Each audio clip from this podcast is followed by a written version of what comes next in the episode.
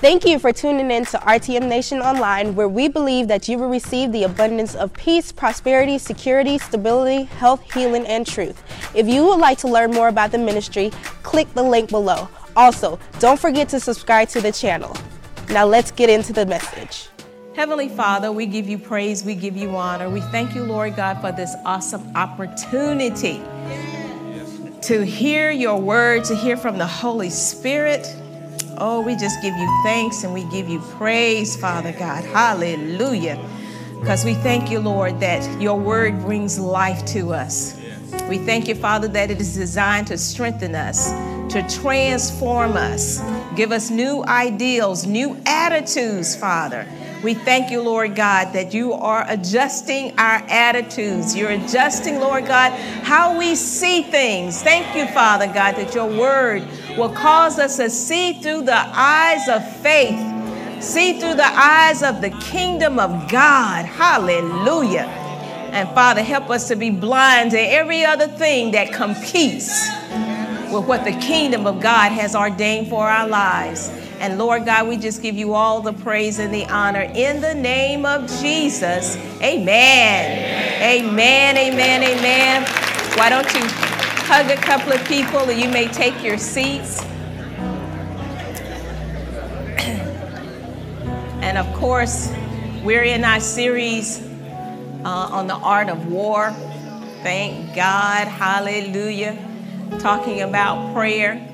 And tonight I'm going to talk about the good fight, the good fight, the good fight, the fight that we win, the fight actually that the battle has already been won. We just have to claim the victory. So we're going Amen. to go across the hall. So See, it never, never ends. God has given us wonderful space where we can create uh, start an in, atmosphere. Uh, First Timothy chapter six and verse twelve.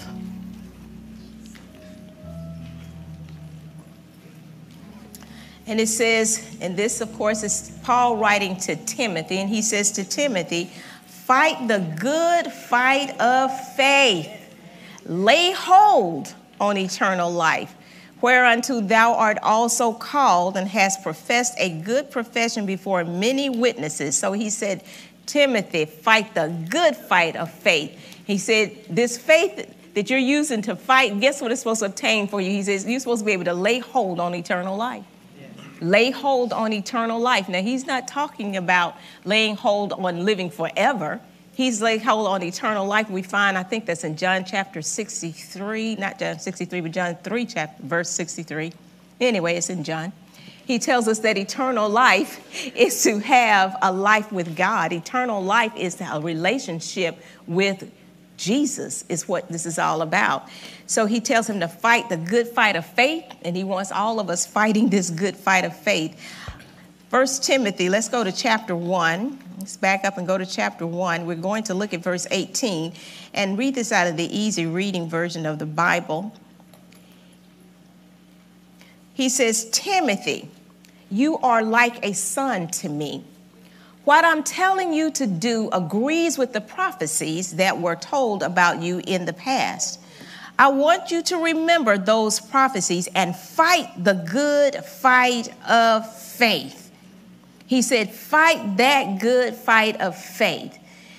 You're my son, and I'm telling you something that's pivotal for your life. He says, agree. So as believers, we need to agree with what God has said concerning us. This is how we fight the good fight of faith. We have to continue to trust in God and what Jesus Christ has done for us, which we call the finished works. He said, but that's the only way you're going to have a good fight. It's the only way you're going to win. The fight is that you're going to have to remember the things that were said over you, the things that were told you, the things that we're telling you concerning who you are in the kingdom of God, what Jesus Christ has done for us, and that he's completed these works for us. So then we that's how you war. You don't war, and we talk about not warring against flesh and blood, but that's how you war a good warfare.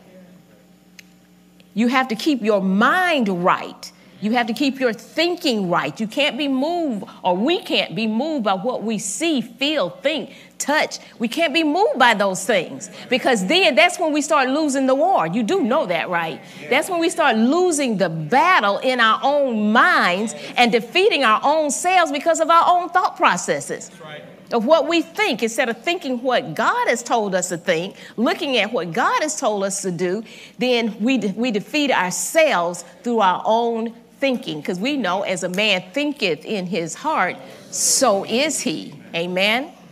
So let us look at uh, Second Timothy. Paul gave uh, Timothy a lot of good information. Second Timothy chapter two, we're going to look at verse four. And we'll read this out of the Passion translation of the Bible. And it says in verse four, "For every good soldier called to active duty must divorce himself from the distractions of this world, so that he may fully satisfy the one who chose him." And we all know in the book of Mark uh, about the sower sowing the word and how distractions come to steal the word that was sown in your heart. But he says you have to separate yourself from the distractions of this world so that he may fully satisfy the one who chose him. He says, "An athlete who doesn't play by the rules will never receive the trophy. So remain faithful to God." So again, he's saying that you have to, you have to play by the rules in order to win this fight. So he's telling us that I've given you weaponries in order to win the fight. I'm telling you, you need to think a certain way in order to win the fight. He said, because if you start applying other things, you're going to lose. No matter how smart you think you are, how witty you think you are, he says that you're going to lose this war because you're not fighting lawfully. You're not fighting according to the rules. Let's look at um, First Corinthians chapter nine. First Corinthians chapter nine, and we're going to look at verse twenty-five, and this is in the Passion Bible as well. Because he's talking to Timothy about... Uh, he talked to Timothy about being an athlete. Then he says here in the Passion Translation, verse twenty-five, a true athlete will be dis, dis excuse me, a true athlete will be disciplined in every respect, practicing constant self-control in order to win a laurel wreath that quickly withers. But we run our race to win a victor's crown that will last forever. For that reason, I don't run just, just for exercise or box like one throwing aimless punches, but I train like a champion athlete. I subdue my body and get it under my control so that after preaching the good news to others, I myself won't be disqualified. So he says, as an athlete, a person who is in a race, a natural race, or uh, and competing for a prize, he says he trained for it. He don't just run out there and say, you know what? I like to run. I've been running all my life. I think I'll just run one of these relays. I think I can do it because I've ran before. Why? I, I think I'll win. And he's like, no, these people literally train. They train to, to, to win. They train. They, they condition their bodies to win because their the whole attitude is, I'm going to win. For some of them, they just say, I'm going to beat my, my own record, but I got to do something. I can't just go home and just eat anything I want to eat. Don't get enough rest. Don't drink enough water. I can just go out here because I've done it before. And I read about it. I read about it, and they said, this is how you run a relay. I, I talked to some people who run the relay before, who won it. They told me what they did. And I was like, man, I'm just gathering up information. I got all of, I mean, I got all the rules. I know how it all works. So I'm just going to run out here, and I believe I'm going to win. How many of you know it's going to be a supernatural thing that happens for you to beat someone that you read about how to do it, but you've never, ever competed? Well, see, that's the same way it is with the word of God. He said, do you think you actually are going to win a race and the only thing you do is read about it? You don't condition yourself. And it's interesting because when I think about that, when we first started uh, uh, learning about faith, it was like, you know what? I'm going to believe God for a parking space. I'm going to believe God for this. We didn't jump out there and say, yeah, I believe God for five million dollars. Okay. Okie dokie. Because I, I talked to someone once and they said, you know, that's an echo, not a voice. And God is looking for us to talk with our own voice. See, the thing about it, uh, some things that we do and we expect from the kingdom of God is, or we expect for God to do, is we don't actually get enough root in ourselves in order to even sustain what we're asking for. Sometimes what we do is we, we look on the, the and oh gosh, when when the in Mark four, when he talks about the sower sowing the word, and that some of it didn't fall on such good ground. And uh, there was, uh, uh, he talked about a sower who sowed and it was on shallow ground and the roots couldn't go deep into the ground. So even though the top part of it was blossoming, there was not enough root system to keep it, and, and it looked good initially, because it will. It'll start growing and sprouting, and you'll be like, ooh, look at this. The one that's in deep soil, that's getting deep roots, you don't see that quickly. So sometimes we can't see people, we like, ooh, that happened for them quick. I want it to happen like that for me quick. And then you see they can't sustain. And that's because there are no deep roots. And what he's saying that when we train Uh, for the war that we're in, which we are in, when you train for it, then you're going to do some things. You're going to read the word of God. You're going to get with God. You're going to you're going to talk with the Holy Spirit. You're going to meditate the word of God. You're going to you're going to stay away from people who talk doubt, unbelief, yes, and try to try to distract you from what you're doing. You know, distractions come. How many of you have ever had distractions on you? Oh, I'm going to set aside this time and I'm going to pray. Somebody got a challenge. Somebody got a problem. Somebody needs you right now. If, it, if you don't come right now, they're just going to die and perish, which they won't, but they make you think that they are. So you stop what you're doing in order to train, to get yourself strong enough even to deal with whatever's going on with them. So he's telling us, War, uh, this warfare that he's talking about, uh, again, we all know that it's not against flesh and blood, but it has to do with what we're thinking. Right. And you don't change your thinking unless you meditate and look into the word of God. Amen. You don't change your thinking. It won't be solid just by listening to other people's testimonies. Right. Only thing that do is, well, hype you up for the moment. I mean, sometimes you could leave service and you could just be so on fire for God, you feel like you can do anything. And then you'll go out and you'll even you'll even test the waters and you'll get some results. But next week, when that same thing happened, because you have no root, then it's not bearing any fruit. So here again, Paul is saying that we have to get in a place where we discipline ourselves and not allow distractions. You know, you even can be your own distraction.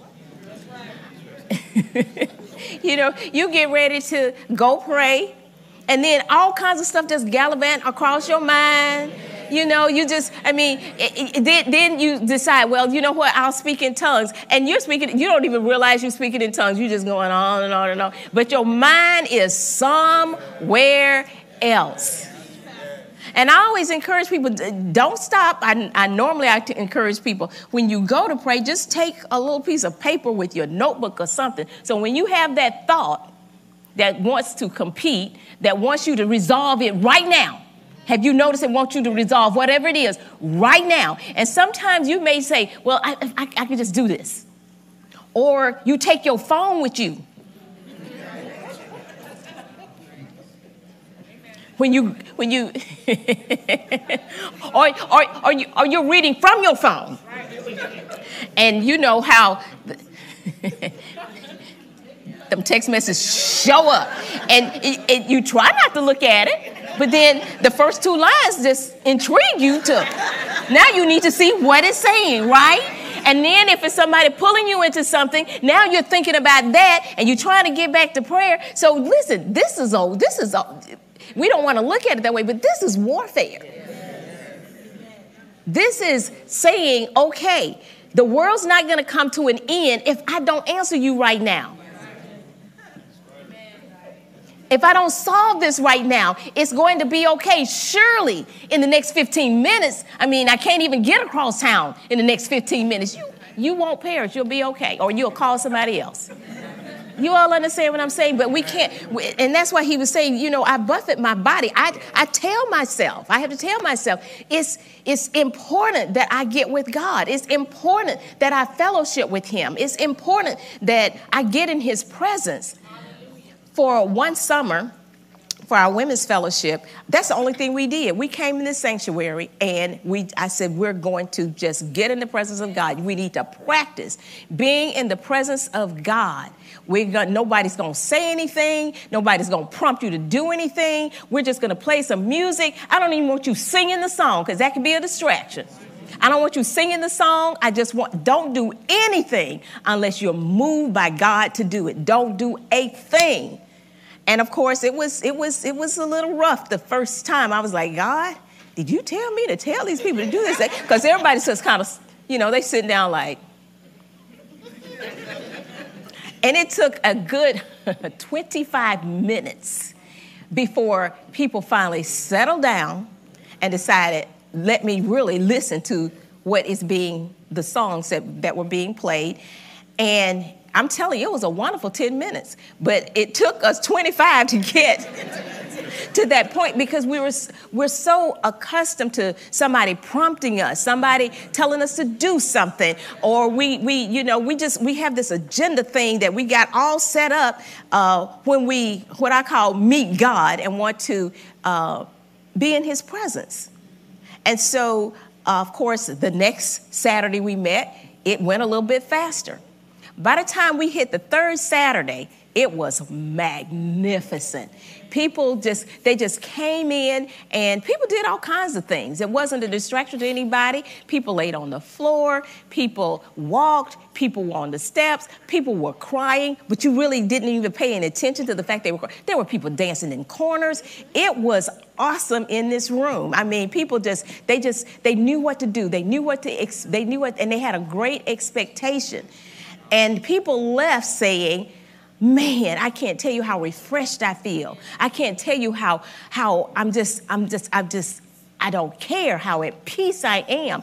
And that was because they were in the presence of God. Nobody came in to, to, with a laundry list of this is what I want God to do. This is how I, these, I need to get these things answered. I just got to hear from God today. Oh my goodness, I just, we didn't petition him for anything. We just wanted to be in his presence. And I can tell you, that is so much more powerful. And I say it that way because have you ever been with a group of people and maybe you had a question about something, not in particular that you wanted to ask any of them, but you just happened to be in a group of people and someone said something that answered the question that you had about something else. And you know why you, you got the answer? Because you was just in the presence. You didn't come to them because you wanted an answer, but because you were standing there, you got an answer. Yeah. See, that's the way it is with God. If you get in the presence of God, you don't necessarily have to be asking him for anything, but because you're in his presence, he will give you answers to things. Because God loves the fact that we want to spend time with him. And that's what, and when we talk about prayer, remember, I read to you on Sunday, Luke chapter eighteen, verse one, Jesus said, men ought always to pray. And uh, I told you prayer there meant petition and worship. Sometimes we forget about the worship part because we just want to petition him. God, let me just let you know everything that I need, like he don't know. He knows everything that you, you want, you desire. He know, I mean, he, he knows what's in our hearts. But he also want he, he want to be in our hearts. And he says, can, you know, it's almost like he's saying, can we just visit a little while before you start laying out your grocery list here? Can, I mean, can we spend some time? Can we get to know each other? Can we fellowship some? And I'm telling you, God longs for our fellowship. He longs for us to get in his presence, praising him, honoring him. I mean, even when you read the word, we can you can begin to just thank God for what you see in the word of God. You can just, I mean, you can just read any scripture and say, God, I thank you that that's for me. I and not make it happen for me, but thank you, Lord God, that you provided this for me. I thank you, Lord. You may not even have a need, but if you read in the Bible where he says he'll provide all your needs, you should, you should start to say, well, thank you, Father. I thank you made that provision in my life, that you will provide me provide for me. I thank you that, that you are my safety and you're my security. It is so good. I mean, just talk to him. God, it is so good to know that you're thinking about me. I thank you, Lord God, that you're concerned about everything that concerneth me. Father, I thank you so much that you've given me all the weapons and tools I need to fight a good warfare. I thank you, Lord God, that you said that if I look in your word, that you would transform my thinking. So I'm going to get in your word, Father. I thank you right now that my mind is being transformed. It's being renewed. New. Father, I thank you that your word has so much power that it's causing a change in my life. I thank you it's causing me to look at things totally different. This is wonderful, Lord God. See, God loves that kind of talk. And don't be talking at him. It's not a formula. I mean, from the sincerity of your heart, begin to look at the word of God. Understand that he is talking to you, so you need to talk back. When you read the word of God, I'm talking to you. Now you need to respond to him talking to you, not memorize something, not trying to get a formula for something, not trying to make God do anything, because guess what? We don't have to make God do anything because he's already promised us everything. So it's not a matter of getting in his presence to make him do anything. It's getting in his presence so we can have a conversation with you, God. So some people are like, well, how do I develop a relationship with God? Look at the word as if he's talking to you. And then talk back to him. God, you know what? I don't really get that. I don't quite understand that. Could you show me how that works, Father?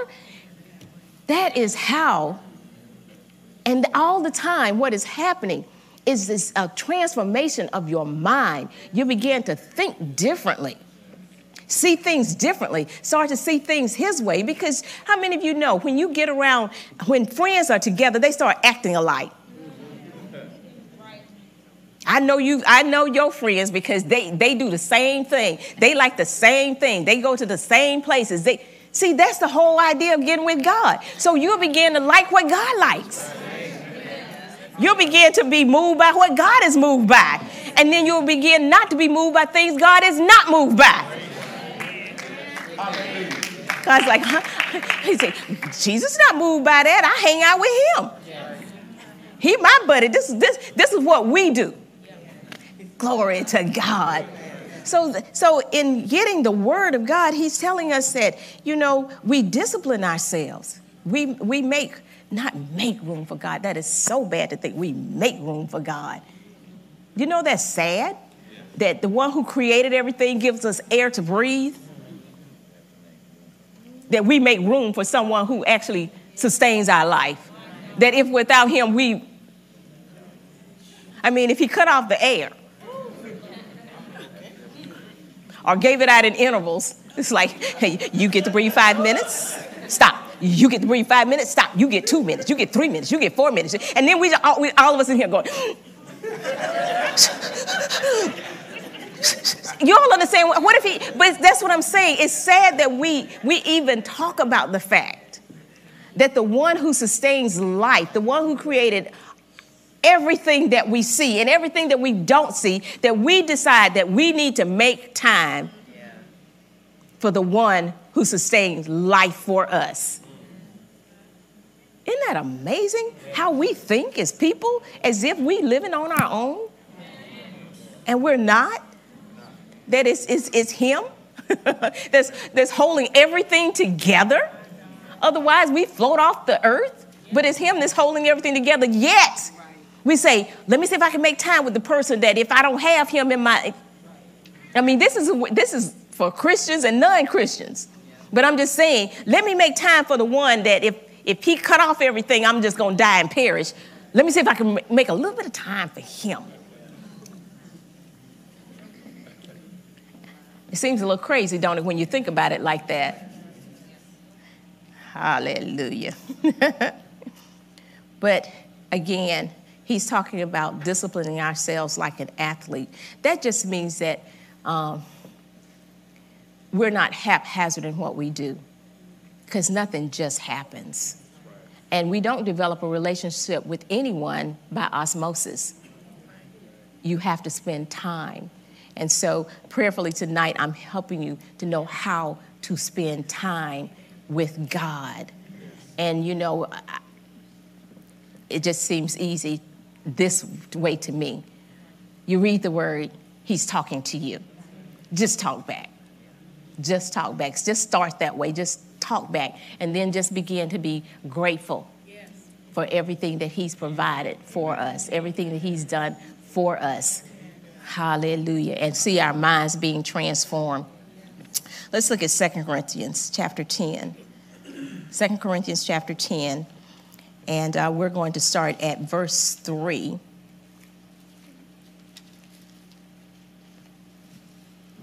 And let us look at this in the uh, King James.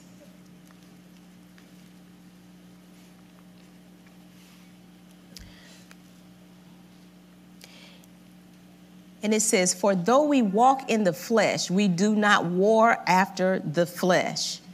He says, "For the weapons of our warfare are not carnal, but mighty through God to the pulling down of strongholds." He's talking about grace empowering us to pull down strongholds. That, that's strongholds in our minds, strongholds that keep us from thinking clearly uh, concerning what God has said about us. So he's talking about strongholds that keep us from receiving the word of God. He says uh, again here, uh, "For though we walk in the flesh, we do not war after the flesh. For the weapons of our warfare are not carnal, but mighty through God to the pulling down of strongholds." He says, "Casting down imaginations." He's talking about our thoughts. Casting down imaginations, those things that we, we think that we need to uh, have a new thought, a new pattern of thinking. That's what it says in Romans chapter twelve. He said, "Casting down imaginations and every high thing that exalts itself against the knowledge of God, and bringing into captivity every thought to the obedience of Christ." So again, he's talking about empowering us by grace with the gospel, the good news, the truth about who Jesus is, uh, that it dismantles strongholds in our minds. He said, learning the truth about who Jesus is, why Jesus came, that it will change the way you think and how you receive things. It demolishes arguments and opinions, arguments and opinions. You know, we have opinions about a lot of stuff. When we come into the body of Christ, we got opinions uh, based upon our, our family. We have opinions based upon our friends. We got opinions based upon movies and everything that we've received before we come. So we got all these opinions. And he said, most of these opinions don't line up with my opinion of things. The way I see things, the way I know things are supposed to work and how they're supposed to be, operate. So he says that uh, we have to cast down those imaginations. How do you cast them down? You have to cast them down through the word of God. You just can't say, I'm not gonna think that no more. I'm not gonna think that anymore. I'm not gonna think that anymore. How many of you ever tried that and you keep thinking it anyway? I'm not gonna, I'm just not, I'm just not gonna think that anymore. Thing of it is, is you gotta replace it with what you are gonna think. So what are you going to think? I'm not gonna think that, but what are you going to think? Oh, I have a problem with this person. Oh, I, I just, okay, I gotta, I gotta forgive him. I gotta forgive him. I gotta pro-. So what are you gonna think when you see them?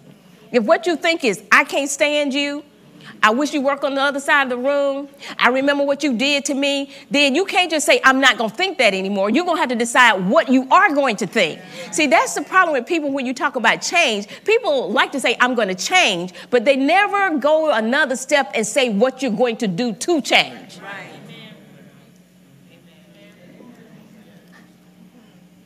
I'm not, I'm just, I'm just, I'm not going to yell at my kids anymore. When they leave their toys all over the room, I'm going to be calm. I'm going to speak to them peaceably. I'm going to be calm. Okay, so when you see the, the thing, the toys on the floor, what are you going to say? You got to think that far. You can't think, you can't, you can't just say, I'm not. You got to also replace it with the, I'm going to do. That's when change takes place. Because if you try to do it on the fly,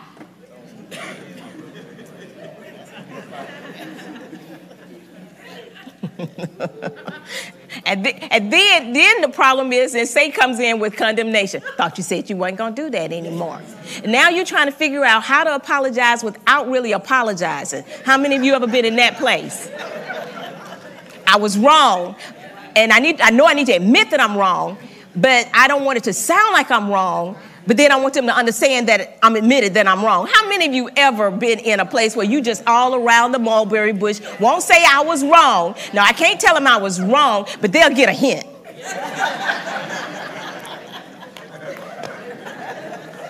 Ooh, we're some crafty people, aren't we, in the body of Christ? I'm so not crafty. We are some... Uh, Creative, that's good. We are some creative people in the body of Christ. He said, we demolish arguments and opinions and theories and philosophies. See, we come in the body of Christ with theories, philosophies, opinions. That's why when people ask us something, we say, well, what I think. They come to you because they want a word from God, and you say, what I think. You need to stop them right there and say, hold it. Or if I were you, hold it. Wait one minute. Okay, are we, we, you going to get with me on God concerning? Yes. Theories, philosophies. And we're supposed to take captive every thought to insist Every thought, insist that it become obedient to the mind of Christ. Insist that it come obedient to the mind of Christ. What does God think? Because, you know, the Bible says that we have the mind of Christ. Yeah. That means that we have to tap into our spiritual side and not into our natural side. That's right. But we have to insist that it obeys the mind of Christ. What does Jesus think about this thought? I don't know about you. Uh, you know, I have pictures in my mind. You almost have to isolate that, that thought just in, in my mind. I put it over here, and I'm going to punish you by telling you what God said. I know that sounds crazy to y'all, but no, but I'm I, I'm going to punish you by telling you what God said. This the opinion comes of this, but I look at the opinion and I say, well, you know, God doesn't think that way. This is what Jesus actually thinks. Jesus thinks this, this, this, this, this, this, and I agree with Jesus. I don't care what you say. That's how Deborah Poe handles it, because I have to insist that it obeys the mind of Christ, causing me to have different thoughts concerning it.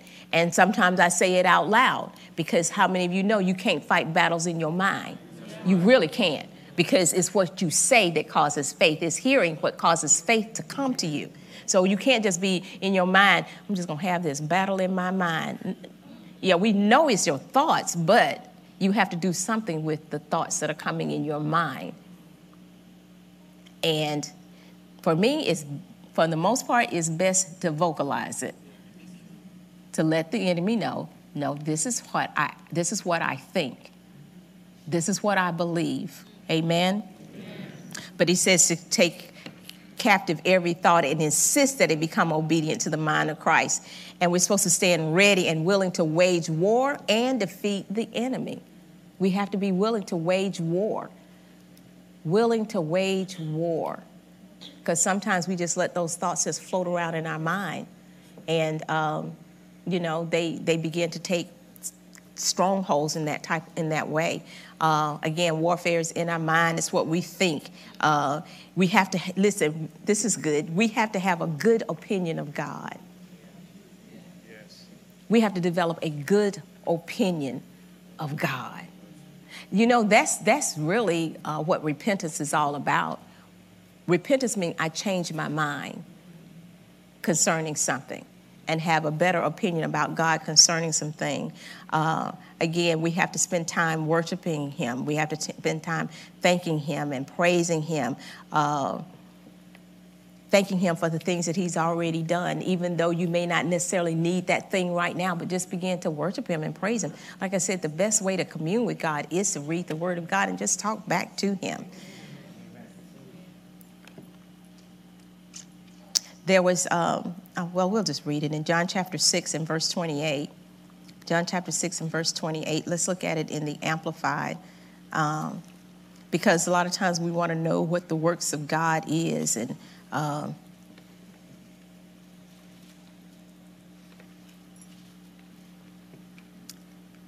and this question was asked to Jesus because, you know, we, we all want to be doing what we believe that God wants us to do.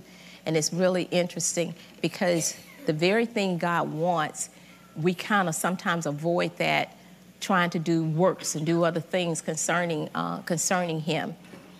Uh, John chapter six and verse twenty-eight, it says, "They then said, what are we to do that we may habitually be working the works of God? What are we to do to carry out what God requires?" Jesus replied, "This is the work, service that God asks of you, that you believe in the one whom he has sent, that you cleave to, trust, rely on, and have faith in his messenger." He said that's, that's really what God wants from us.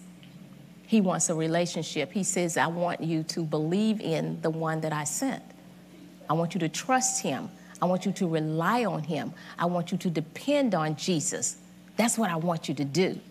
So all these things that we're talking about when we're talking about warring a good war, Jesus is the one who's already won the victory for us already. Amen.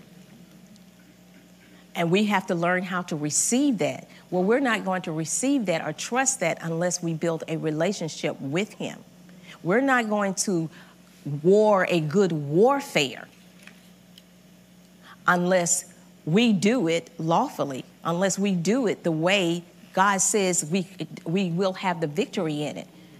And when we talk about having the victory, isn't that amazing? The victory means you receive what's already been done. It's not a victory that you have to go out and actually win. It's a victory that you have to receive. And the only way we receive it is not just because we heard it, but because we believe it. And how do we start believe? How do you trust anybody? How do you go about trusting anybody? You spend time with them to see if they're trustworthy. Am I correct? Yes. I mean, when you first meet a person, you, you would be like, "Oh man, I totally trust you. I've never met you before in my life, but you know what? I totally trust you. Here's the key to my car, key to my house, here's my checkbook. I'm going to leave all my babies with you."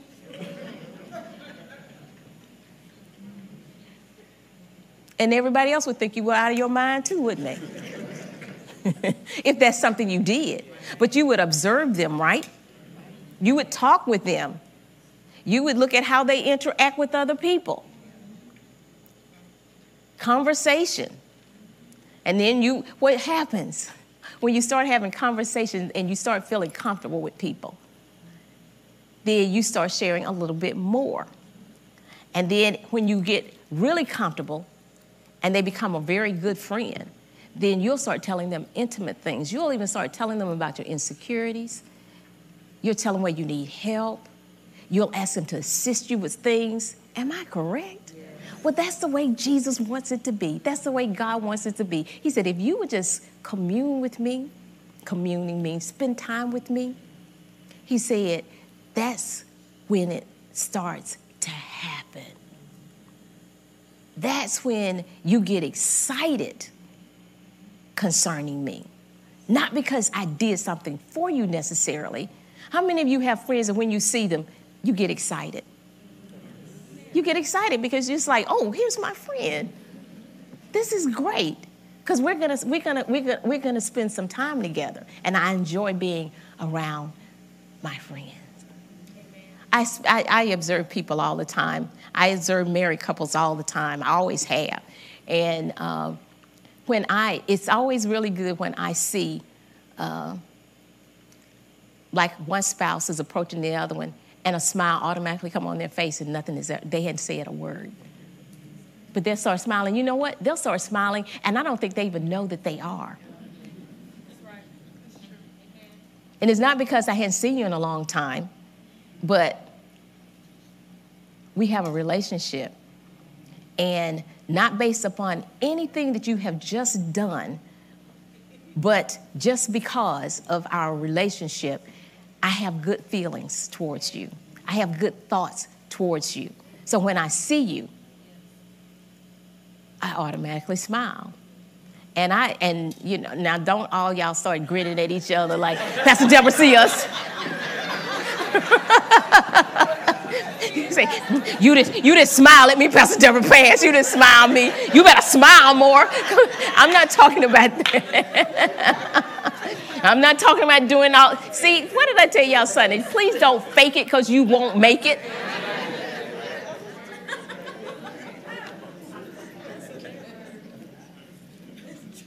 And so that's the way, that's the way God wants a relationship. When you think about him, you have good thoughts. When you think about him, you just think about how good God is.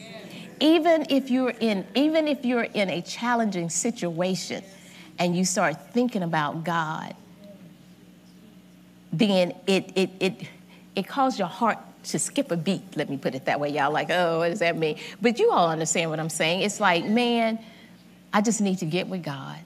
Not, man, I just need to get with God because Jesus is this. But